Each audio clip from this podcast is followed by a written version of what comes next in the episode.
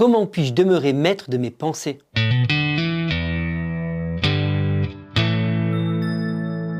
Demeurer maître de nos pensées est essentiel, mais beaucoup de chrétiens luttent dans ce domaine, surtout dans notre société hautement technologique. Le proverbe au chapitre 4, verset 23 nous dit ceci. Garde ton cœur plus que toute autre chose, car de lui jaillissent les sources de la vie. Le cœur inclut l'esprit et tout ce qui en découle. On dit que nous commettons chaque péché deux fois. Une fois en pensée, puis en acte il est plus facile de nous débarrasser du péché en le combattant à la racine avant qu'il ne prenne trop de place dans nos vies. Il y a aussi une différence entre la tentation, une pensée qui traverse notre esprit, et le péché, entretenir une pensée mauvaise. Il est important de comprendre que nous devons examiner à la lumière de la parole de Dieu toutes les pensées qui nous traversent l'esprit et déterminer si nous devons l'entretenir ou la rejeter et la remplacer par une autre. Une habitude que nous avons déjà laissé se former dans ce domaine devient plus difficile à changer, comme il est difficile de faire sortir une voiture d'un fossé pour changer de voie. Voici quelques suggestions bibliques pour contrôler nos pensées et nous débarrasser des mauvaises pensées. Premièrement, demeurez dans la parole de Dieu pour que si vous êtes tenté par une mauvaise pensée, vous puissiez la reconnaître pour ce qu'elle est et savoir comment réagir. Jésus, dans le désert, Matthieu chapitre 4, a répondu à chacune des tentations de Satan par des passages bibliques indiquant la direction qu'il savait que son esprit devait prendre pour ne pas pécher. Quand il a été tenté de satisfaire un besoin physique en changeant une pierre en pain, il a cité un passage sur l'importance de la dépendance de Dieu. Quand il a été tenté de servir Satan afin d'obtenir la gloire du monde, il a cité un passage qui dit que nous devons servir et adorer Dieu seul et qui parle de sa gloire et de celle qui est réservée à ceux qui lui appartiennent. Quand il a été tenté de mettre Dieu à l'épreuve pour s'assurer qu'il était bien présent et tiendrait ses promesses, il a répondu en citant des passages mettant en avant l'importance de la foi en Dieu, même sans l'avoir vu manifester sa présence. Citer les Écritures n'est pas une formule magique pour résister à la tentation, mais permet de nous remémorer les vérités bibliques.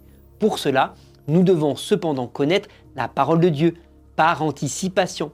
Il est donc essentiel de la lire et de la méditer quotidiennement.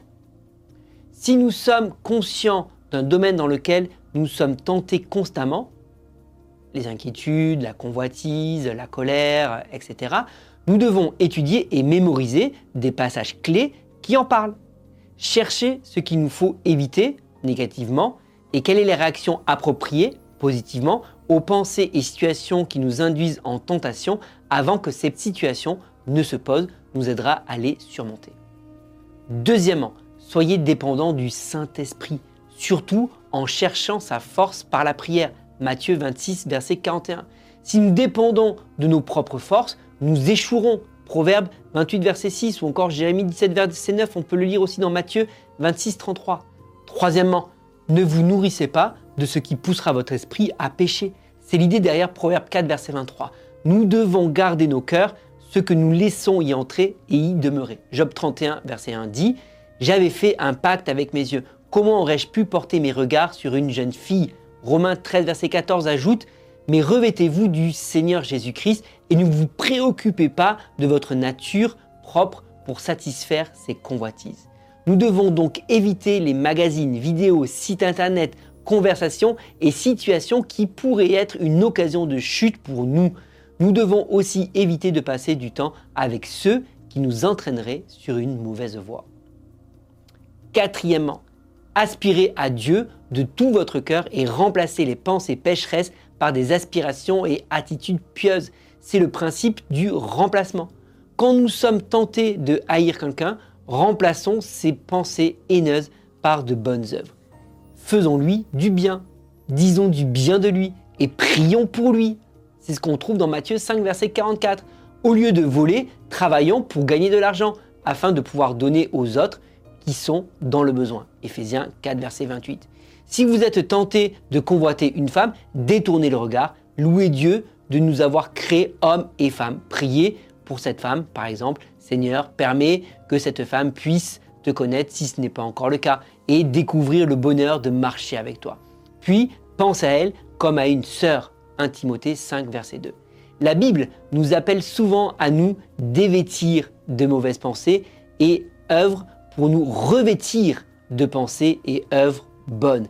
Éphésiens 4, versets 22 à 32.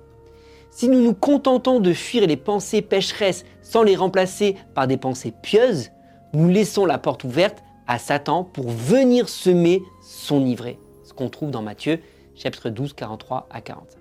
Cinquièmement, la communion fraternelle avec d'autres chrétiens peut aussi nous aider. Hébreux 10, 24 et 25 dit ceci, Veillons les uns sur les autres pour nous inciter à l'amour et à de belles œuvres. N'abandonnons pas notre assemblée comme certains en ont l'habitude, mais encourageons-nous mutuellement.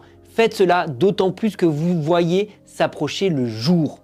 Un groupe de frères ou de sœurs en Christ, de préférence du même sexe que nous, qui nous encourage à changer, prie pour nous et avec nous, nous demande dans l'amour comment nous allons et auquel nous pouvons rendre des comptes, est très précieux. Enfin, le plus important, ces méthodes n'auront aucun effet si nous n'avons pas mis notre foi en Christ comme notre sauveur du péché. Nous devons impérativement commencer par là. Sans cela, nous ne pourrons pas emporter la victoire sur les pensées pécheresses et les tentations. Les promesses de Dieu pour ses enfants ne nous concernent pas et nous n'avons pas la puissance de l'Esprit. Dieu bénira ceux qui cherchent à l'honorer par ce qui compte le plus pour lui, notre être intérieur, pas seulement notre apparence extérieure. Puisse la description que Jésus fait de Nathanaël s'appliquer à nous aussi. Puissions-nous être des hommes et des femmes en qui il n'y a pas de ruse. Jean chapitre 1 verset 47.